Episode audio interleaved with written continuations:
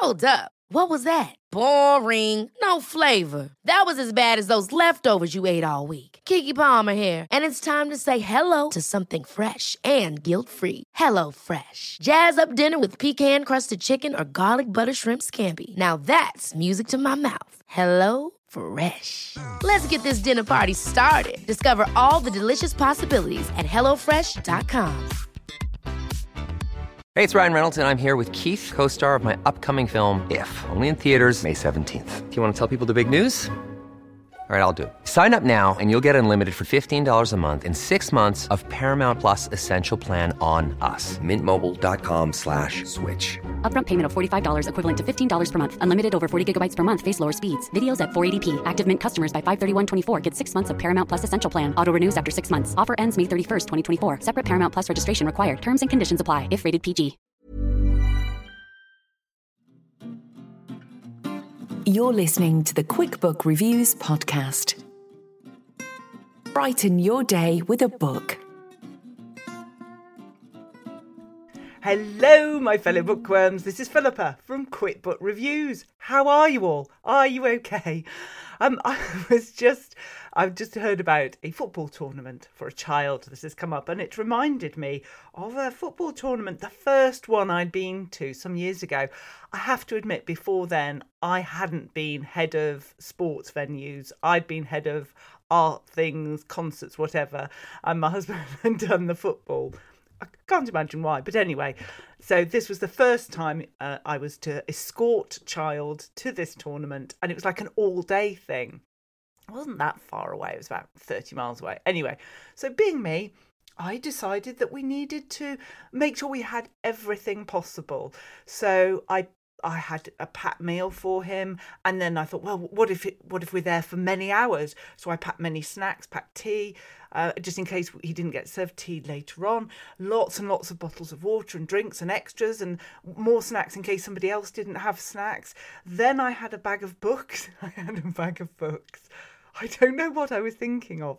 I thought there would be like chairs provided, so I had a bag of books as well and then I had a handbag, and then there were another couple of big, big bags as well.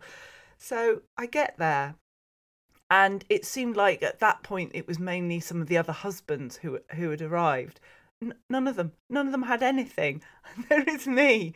I had to park the car nearby so that I could manage to get out all of this stuff and then drive the car and park it somewhere. Um, and all the other children, they just had like a pat lunchbox. That was it. Nobody had anything. I didn't know, first of all, that, that you can acquire food at, at these places. So you can get like a coffee or a sandwich or something, you can get that.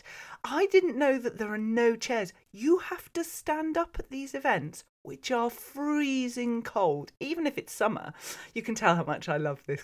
you freezing cold, and you have to stand there. It was it was an education to me, and um, yeah, I, I just would much prefer to be head of. I'll, I'll be head of theatre trips, music trips, um, all those sort of things. Yes, thank you very much. I'm in. Standing for I don't know, was it six hours, seven hours? By the side of a football pitch. There's no surprise to it. There's no, oh, what will happen at the end? The ball is kicked from one end to the other. That's why I like books, you see, because you, you can get surprised. But yes, so I, d- I dread to think what the other parents thought of me when they saw me with all these bags. But anyway, so that that's such a fond memory of mine. I will never forget that, I'm sure. Um, and uh, yes, yeah, so can't wait for the the planned football tournaments that they're having. It would be great. This is a terrible thing to say, but it would be great if under lockdown and as they ease restrictions, they could allow book festivals but not allow football tournaments. Sorry, that's a terrible thing to say. But there we go. That that's where we are today. I am starving hungry. I'm recording this before I've had breakfast. And um, I haven't had any cups of tea, cups of coffee, so who knows what's going to happen. If you compare this episode to others, you may discover what happens when Philippa is uncaffeinated and unfed. But there we go. It's not going to be pretty, so let's get through it. Um, we have got a super interview today. I'm really excited about it, and we've got some great books. Most of them coming out sort of around about this week. So uh, there's lots to talk to you about, and I'm going to do something a bit different what I'm it's going to be I'm going to call it first sentence day. So what I'm going to do is when we look at each book, I'm going to read you the first sentence because they they say, you know, if the first sentence can grip you or it can just turn you off a book. Um, so we, we're going to try that out. We're going to see how exciting is that. anyway, so the, the books we're doing today are The Wild Girls by Phoebe Morgan, Her Last Holiday by C.L. Taylor, The Bone Code by Kathy Reichs, The Kiss Quotient by Helen Hoang, and Missing Pieces by Tim Weaver. Now, I'm very excited that we've got Phoebe Morgan on to talk to us about the Wild Girls. If you remember, Phoebe came on some time ago, the summer, I'm thinking. It's a distant memory, but it was great to have her on, and it was a very, very popular episode because Phoebe was talking in her role as um, editorial director at HarperCollins and it was just so interesting to hear the process of what they go through when they're looking to publish a book and all the different details. So, as I say, yes, that was a very popular episode. But Phoebe is also an author. So, we're going to talk to her today about her book, The Wild Girls, that comes out this week, this Thursday. Um, and it's a it's a great book. So let me tell you about this book before we talk to the, to, to Phoebe. Um, so, The Wild Girls. Let me read you the first sentence. I think this is a great first sentence. The police tape looks unnatural in the lush green surrounds of the Safari Lodge complex. And I think that's really uh, enticing for me. It makes me want to read more. I realise it's based in a safari, there's a crime, you know, it's sort of ticking all the boxes. And I would go on to say the book ticks all the boxes for me. I thought it was really good. And I think Phoebe is getting better and better as, as a writer. So what she's going to come out with next, who, who knows? The blurb is like an invitation. It's really interesting. Um, you are invited to celebrate Felicity's 30th birthday. Date 28th of March, place Botswana. Dear Alice, I hope you enjoy your stay in Cheetah Lodge. I put you in here because we both know it's a good namesake for you, don't we? Have fun. Flick kiss. Dear Hannah, welcome to Gazelle Lodge. I put you here because you you've always been good at running from things. We all know how fast you can be. Flick kiss. Dear Grace, welcome to Lion Lodge. I gave you this room because you've always been the bravest of us all. I'm so glad you could come. Flick kiss. For friends, a luxury retreat. It's going to be murder. I mean, that's fabulous. Um, I love the fact that it was based in somewhere warm. We've had quite a few great books, um, but they've all been based in snow, cold times. So it was great to have this and, and read it at a time when we're not able to travel as much, funnily enough. Um, so, yes, I really enjoyed it. I thought it was great that you can easily identify which character is which. They were clearly marked. So, again, it wasn't one of those books where I got confused who was who. Um, you knew that, that something was going on. It's like this sort of sinister undertone, but you didn't know what. It kept you guessing. Um, I really enjoyed it. I thought it was it was a, it's a great read. It's a, a quick read in that it just sort of keeps you going. You keep wanting to find out what happens, and you're rewarded for that. Um, so, yes, that's The Wild Girls by Phoebe Morgan, and let's talk to Phoebe now. So, Phoebe, thank you so much for joining me today. I really appreciate it. Thank you for having me on. It's lovely to be here. Well, we had to have you on again. You're you're our first repeat person, which is very exciting. But um, I had to have you on because I just thought The Wild Girls was a great read, a really great read. So, the first question, always the obvious one: How did you come up with this concept? Um, well, first of all, thank you for letting me be a repeat guest. That's an honour. Um, yes, you get a medal for that. Don't worry, it's in the um, and I'm really glad you liked The Wild Girls. I came up with the premise. I was having a brainstorm with my literary agent actually, and we were discussing ideas for setting. Um, my previous three books had all been set in places that I knew. So the first one was set in London, the second one was set in Essex, and the third one was set in Suffolk, uh, where I grew up. And I decided with this fourth one, I wanted to do something that felt a bit bigger, sort of took you outside of that write what you know area. Um, and I came up with this idea of a group of people who go to a safari lodge. And at first, I thought it was maybe a bit far fetched um, and it might not work. But actually, the more my agent and I talked about it, the more we grew to like the idea. Uh, and then obviously that was before the lockdown started in 2020. Mm. Um, and then I ended up writing a lot of it during that kind of April, May period of 2020 when we were still in lockdown one. Mm. Um, and it became it was really interesting. I think writing that kind of really got me through those first few months because it was it was writing about somewhere that was so different you know it was outside the four walls of my flat it was outside of london and actually i felt really glad to have the opportunity to um, kind of travel in my mind even yeah. if i couldn't travel in real life um, so the idea yeah came from that brainstorm and it all started with this setting um, and I was doing some research into Botswana and into these amazing lodges that you can go and stay in. And I found this website which listed these luxury safari lodges and they were honestly amazing i always want to show anyone when i'm talking about it because they're so luxurious and beautiful and the landscape is just stunning and i mm. suddenly thought it would be such a great place to to set this book. And i referred but i kept the web page open on my computer when i was writing and i kept kind of referring back to it and literally just taking some of the descriptions you know just describing what i could see in these google images. Um, and so that was really helpful and definitely really inspired it. And i think the book went from there. I definitely had the setting first and then i plotted out the story after that. How interesting. Yes and just have that visual side I'm very intrigued by the fact that you've written this in lockdown, the first lockdown as well, because writers seem to have been divided into one group that w- were just sort of stunned into inertia in a way. They just couldn't write. And the other group that couldn't, and as you said, used it as an escape. So you found the words were able to to flow during that time. Well, it's interesting, yeah, because I I obviously speak to a lot of writers for my day job as well, and I think you're totally right that it has been quite divisive. I know some people have really struggled, and some people have found that they've got more time on their hands, and so it's been a bit easier. I personally, I definitely started off last year finding it easier. I was able to write the Wild Girls much more easily than I was able to write, I think, books two or three, mm. um, and I just felt like I yeah, I just had time at the weekends. You know, I wasn't doing any socializing, and I found I was quite enjoying writing it because it was just so much fun. It felt like a really fun book to write.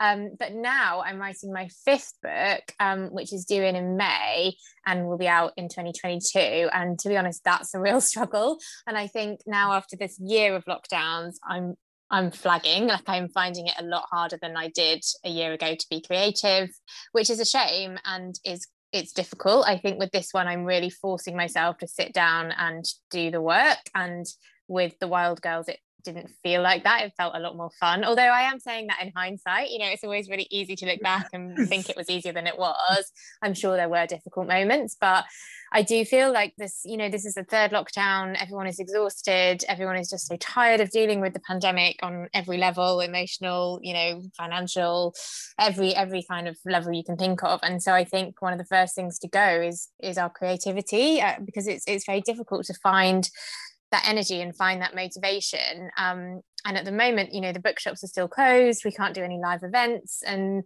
i love doing live events. I love talking to people. I love meeting readers. And to have that stripped away it does sort of make you it just demotivates me a bit i think. So yeah i know a lot of people are feeling similar. And hopefully you know we'll push through it. And this year will be the end of everything. Yeah. We hope well yeah. not the end of everything hopefully no no sorry just the, just the end of the pandemic um, yes.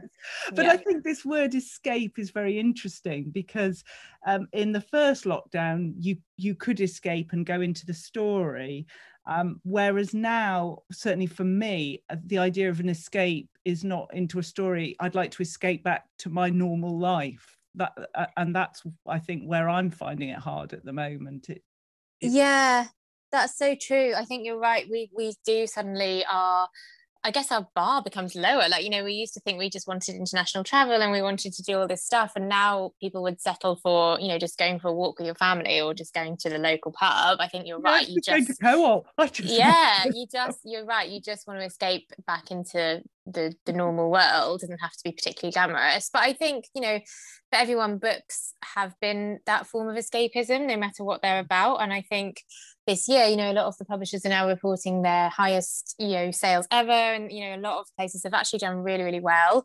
And I mm. know that not everyone has, and that the high street in particular and the bookshops have struggled and they've worked really hard to try and bounce back and they will continue to do so. But what this year's proven, I think, is that people are buying books and that is a really positive thing.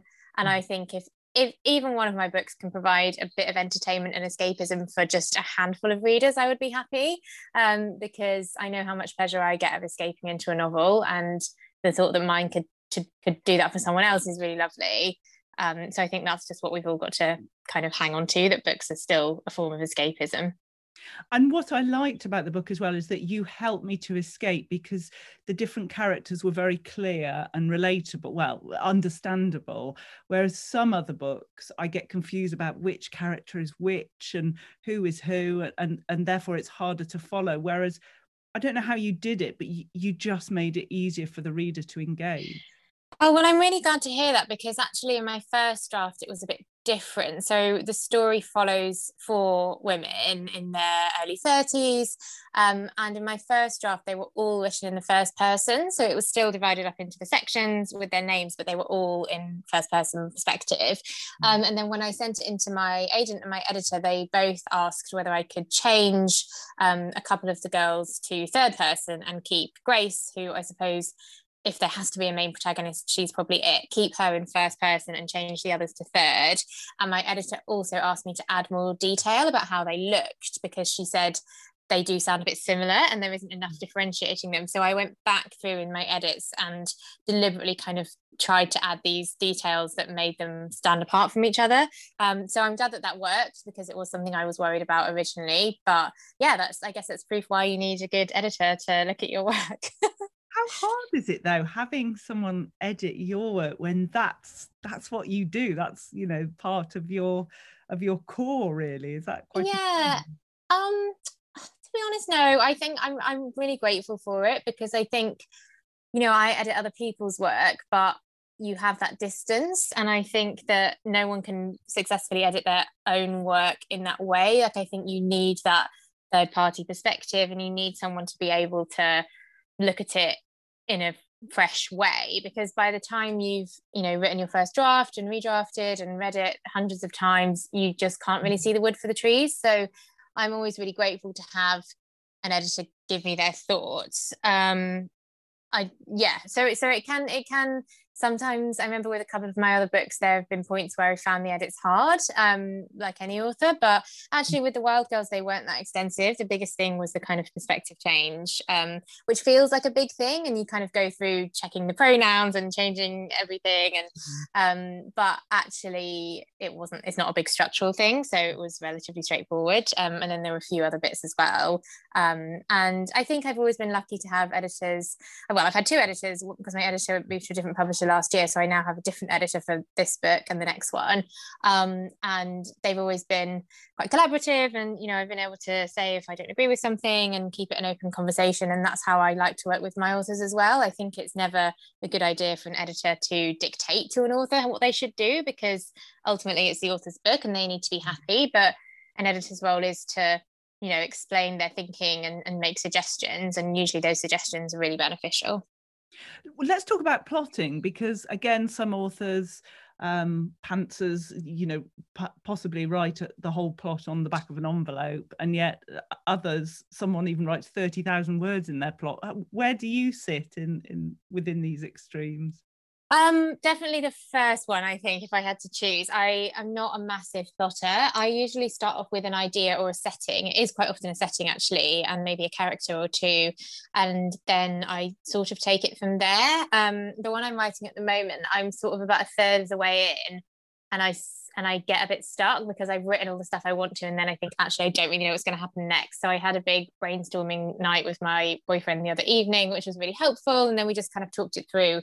And now I feel like I do have a clear plot, but it will probably change because I'm someone that likes to you know write and see where it takes me and then make changes um, i find it really difficult to just sit down and plot everything out from the beginning i would love to be someone that can do that because i think it probably makes the actual writing experience um, easier and probably more enjoyable because at the moment the kind of way that i write i write but i'm also constantly worrying like what am i going to write next you know what's the next thing going to be so i wouldn't necessarily recommend it but i think it's just the way that I work.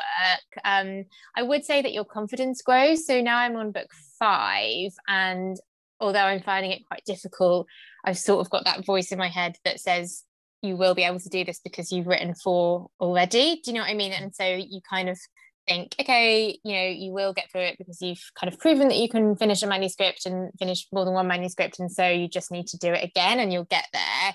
And you have that recollection of going through the same process four times before and knowing that actually there have been points where I've struggled with plots and then it's all kind of worked out okay in the end. So it's just hanging on to that inner voice, I suppose. Um, but it's tough, definitely. I think plotting is a really difficult thing to do, um, and some people are probably better at it than others.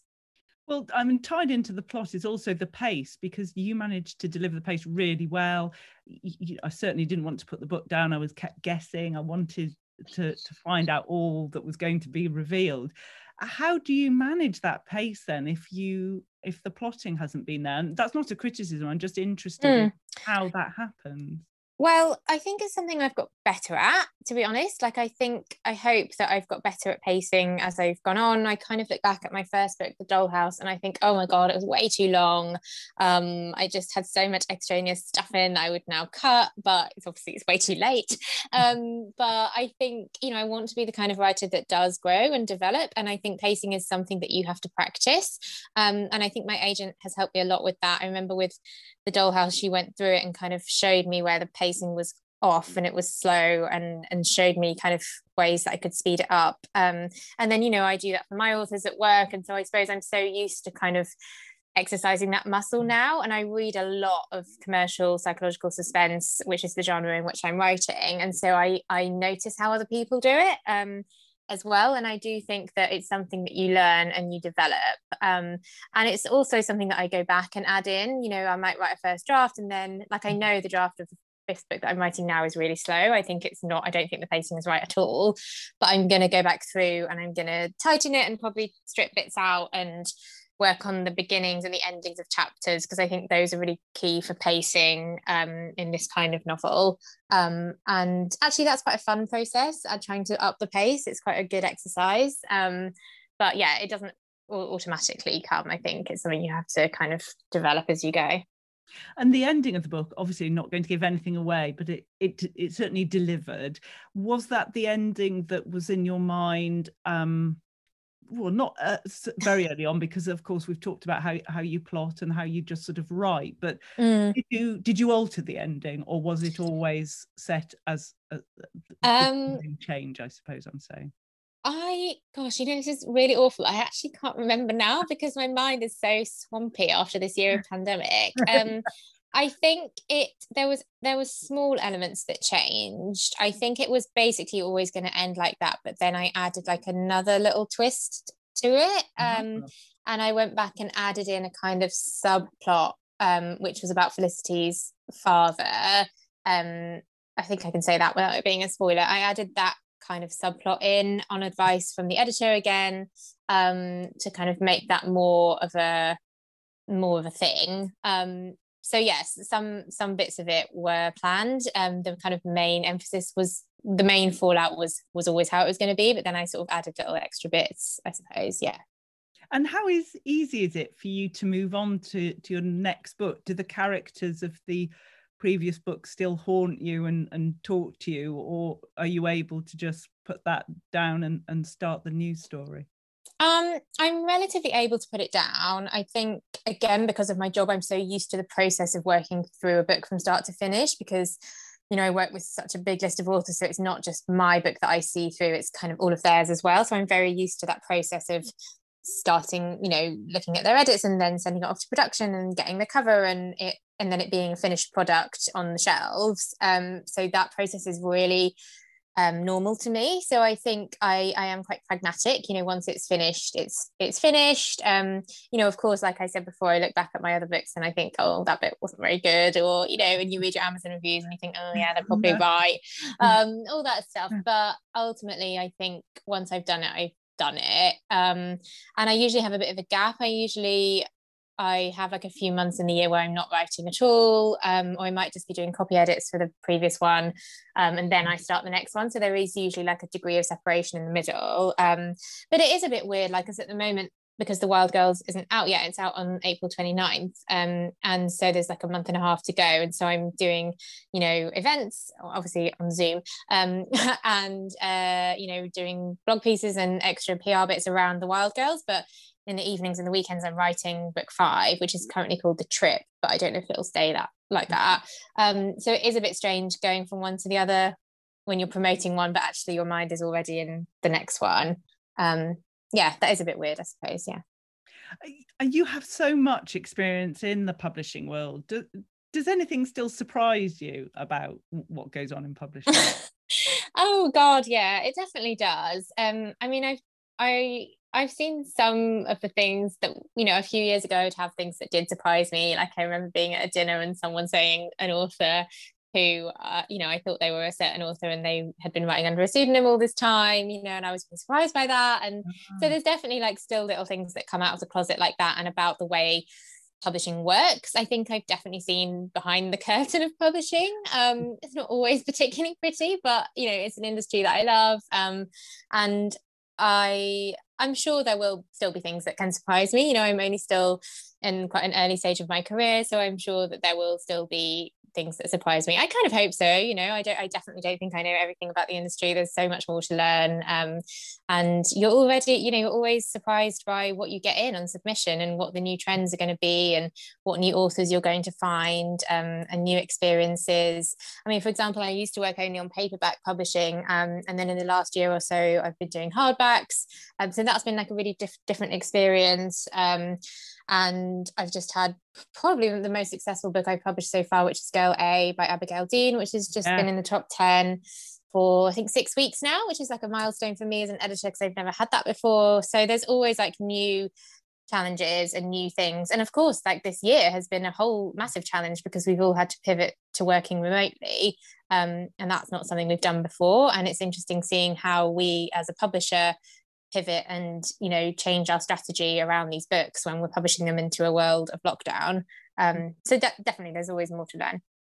And i guess it'll be interesting to see when we go back to normal how much changes you, you know whether everyone just simply pivots back to how things used to be done with book launches and it all being face to face or whether there is um, an element of combining the online as well as the face to face yeah, I think it probably will be the latter because there are so many people who want to go back to face to face, including me. But then also, this year has opened up these opportunities for people that maybe couldn't make it to festivals before for whatever reason. And actually, they love being able to, you know, visit it from the, comfort of their living room. So I think it will end up being a sort of hybrid. Um, but I do think, I really hope that real life events come back because I think they're not the same online. I don't. I think there's definitely benefits, but I don't think it's a substitute forever. Um, but that's just my opinion. It'll be interesting to see. So, final question What helps you to write on a tough day? So, you're having one of those days where the words aren't flowing and you still, you're looking at the clock and think, I still got to write another thousand words. Is it uh, some chocolate, um, cup of coffee, light a candle? What what helps you? Probably all of the above. I pretty much always have a candle lit. So I have a candle lit now. I'm I get through candles like ridiculously quickly. So I'm always asking for them for like Christmas or birthday presents because I just get through so many. So I burn them like all day. Um uh, and I like having yeah, so I like having those on. Um I think to be honest, it's often like just the fact that I have a deadline and I think I don't want to let anyone down and I don't want to I just don't want to miss a deadline. I'm always really kind of obsessive about getting things in on time. And so I just focus on that and the fact that I've kind of signed a contract and I've committed to someone else. And the reality is, like, if I emailed my editor and said, I'm really sorry, it's going to be late, like, I'm sure she would be fine with it. Um, and she would give me more time, but it's more like I just don't want to do that. So. I'm going to try as hard as I can to meet this deadline. Um, but yeah, I think just keeping that motivation in mind, visualizing, you know, how good it will feel to have finished it or to have handed it in. Um, and sometimes I think if I'm having a really difficult time, I might jump to a different bit of the manuscript. So I might write a different character for a while, or I mm-hmm. might go and mm-hmm. write a different scene rather than forcing myself to do it in a linear way. Because I mm-hmm. think sometimes you just get stuck in the story. And actually, if you just, okay, pause that part and write a scene that's going to happen in chapter five or something write a scene that you do feel comfortable with um, and then it doesn't matter you know you can add it all together at the end i don't believe mm. that you have to write in chronological order um, so that's probably what I do. Um, and I definitely eat lots of chocolate. I've got really into Toblerones recently. Oh. Um, oh. So I've been eating those big, like family sized bars yeah. of Toblerones. have you tried the um, white Toblerones? They were a revelation. I, I haven't. No, I always have the dark ones. Um, but maybe I'll look into that um, when uh, going, going gets uh, tough. there you go. Well, Phoebe, we mustn't take any more of your time because you're in the middle of writing the trip. And if it's anything like the Wild Girls, it's going to be brilliant. So thank you so much for your time today. Thank you so much for having me on. It's lovely to chat to you. Thank you. Well, that was interesting, wasn't it? Thank you so much, Phoebe, for for coming on and talking about the book, The Wild Girls. That was great. Um, so, from one great book to another great book. Oh, what a link! How clever I am! And without any caffeine, who knew? Uh, so, Her Last Holiday by C.L. Taylor is um, her, her latest one. Again, I believe it's coming out this week and, and, and it's great. This is the blurb. It was supposed to be the perfect escape. On a Mediterranean island, desperate strangers gather, a wellness retreat that promises to change their lives, a guru who vows to heal them. But as day turns to night and the truth comes to light, could this holiday be their last? Um, uh, yeah, well, let's do the first sentence again because this is interesting. This is a short one.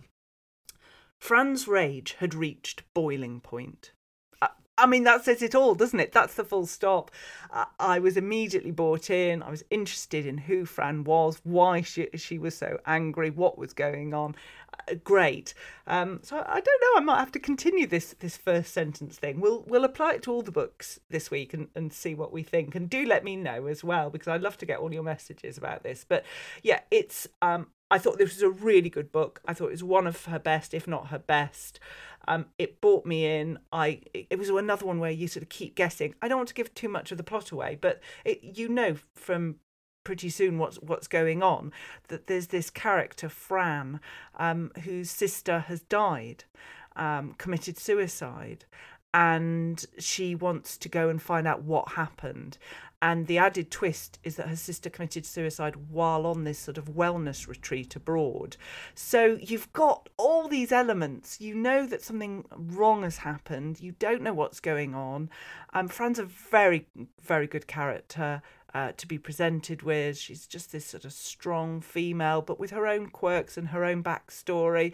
And I, I just enjoyed it. I don't want to give too much away. I think I've said enough. Uh, just get it, like the Wild Girls, get it. Two very different books, um, but both really good sort of page turner thrillers. Yeah, thumbs up from me.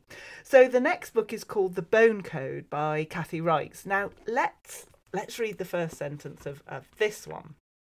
This is a short one. The kid was dead.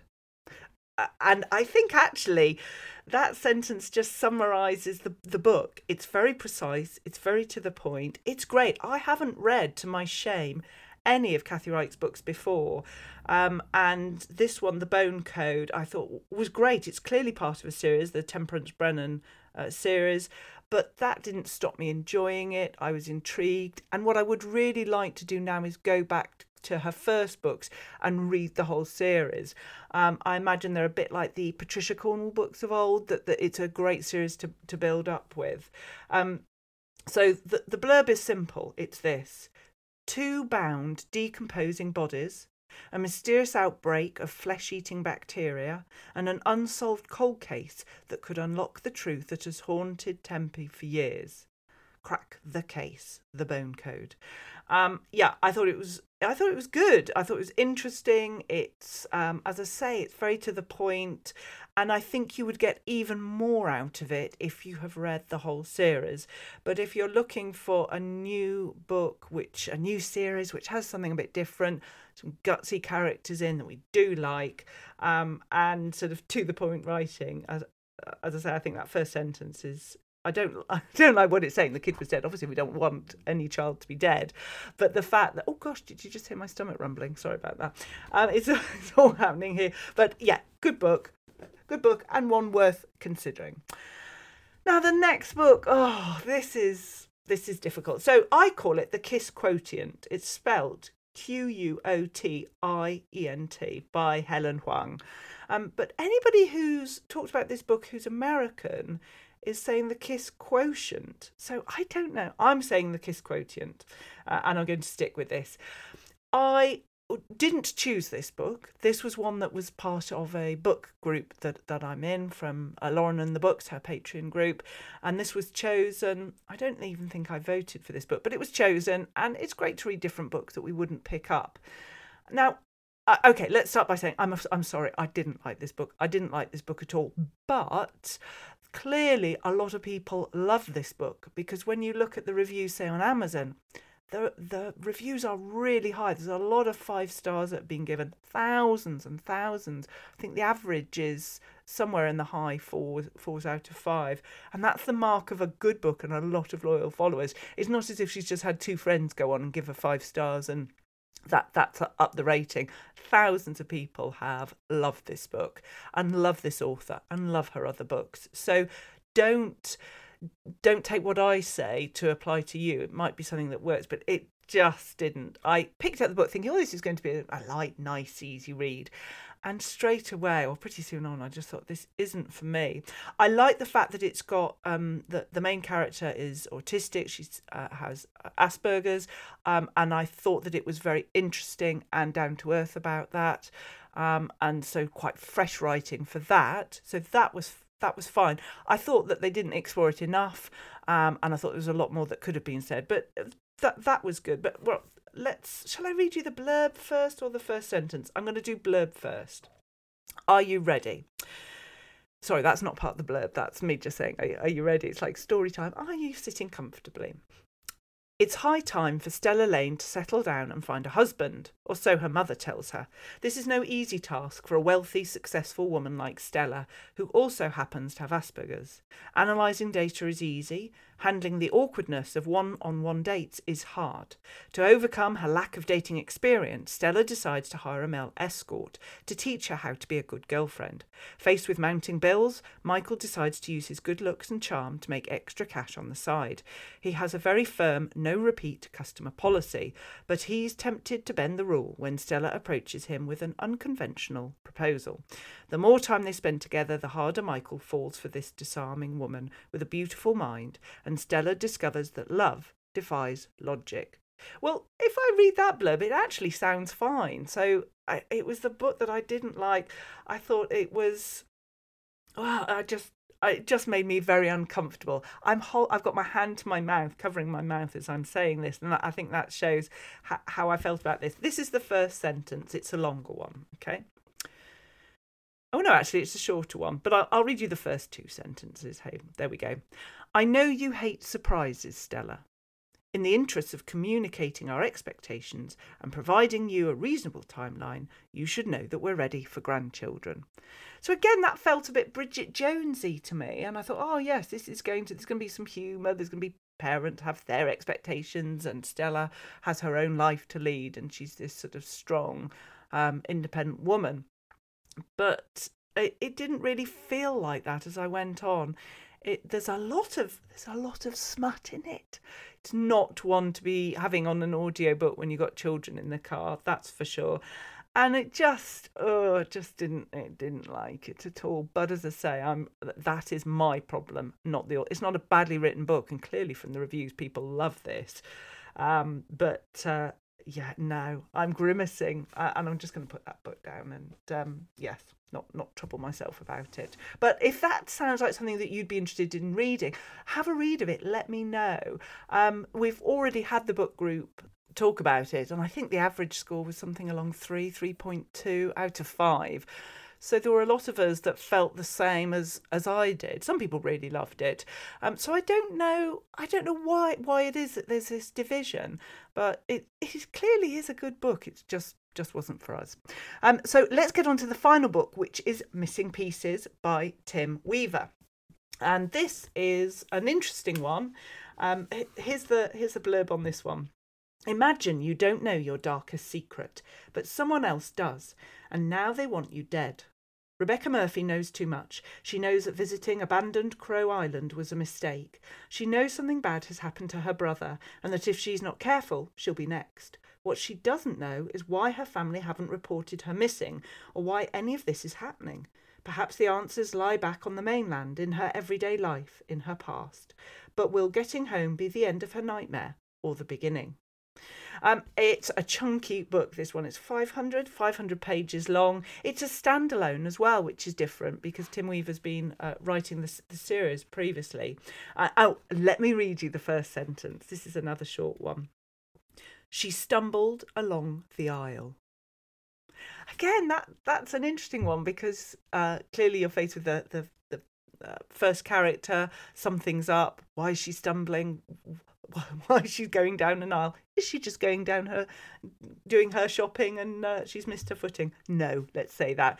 It's 500 pages, and for me, it's it's sort of two halves. The first half of the book, I didn't have a clue what was going on, but all I knew was I can trust the author Tim Weaver. He delivers good books, um, and for him to write a standalone, it must have been something that was sort of burning within him to write um, to sort of make him step away from the popular series. So I had to trust, but I felt completely in the dark. I didn't know what was going on and I didn't know why. And yes, it is all revealed in the second half, so that might be something that really works for you.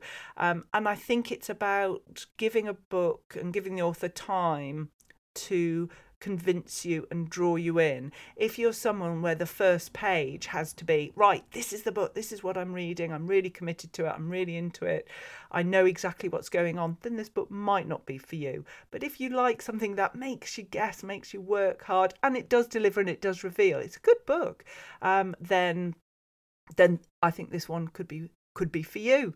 So that's Missing Pieces by Tim Weaver. We've covered a lot. We've talked to Phoebe Morgan about her book, The Wild Girls. We've talked about Her Last Holiday by C.L. Taylor.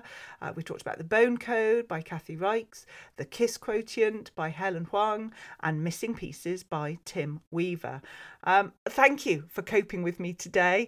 And I'm going to go and eat now and drink some coffee and see what the rest of the day has to throw at me. But look, Take care. Look after yourselves. We've got a great author next week to talk to you about and some other great books. And who knows, maybe we'll keep this first sentence thing going. We'll see. But look after yourselves and I'll see you very soon. Take care now. Bye bye.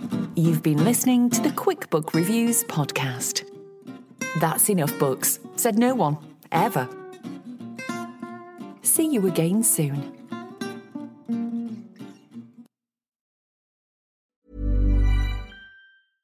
Ever catch yourself eating the same flavorless dinner three days in a row? Dreaming of something better? Well, HelloFresh is your guilt free dream come true, baby. It's me, Keke Palmer. Let's wake up those taste buds with hot, juicy pecan crusted chicken or garlic butter shrimp scampi. Mm. Hello Fresh. Stop dreaming of all the delicious possibilities and dig in at HelloFresh.com. Let's get this dinner party started. Planning for your next trip? Elevate your travel style with Quince. Quince has all the jet setting essentials you'll want for your next getaway, like European linen, premium luggage options, buttery soft Italian leather bags, and so much more. And is all priced at 50 to 80% less than similar brands. Plus, Quince only works with factories that use safe and ethical manufacturing practices. Pack your bags with high-quality essentials you'll be wearing for vacations to come with Quince. Go to quince.com/pack for free shipping and 365-day returns. Mom deserves the best, and there's no better place to shop for Mother's Day than Whole Foods Market. They're your destination for unbeatable savings, from premium gifts to show-stopping flowers and irresistible desserts. Start by saving 33% with Prime on all body care and candles. Then get a 15-stem bunch of tulips for just $9.99 each with Prime. Round out Mom's menu with festive rosé, irresistible berry chantilly cake, and more special treats. Come celebrate Mother's Day at Whole Foods Market.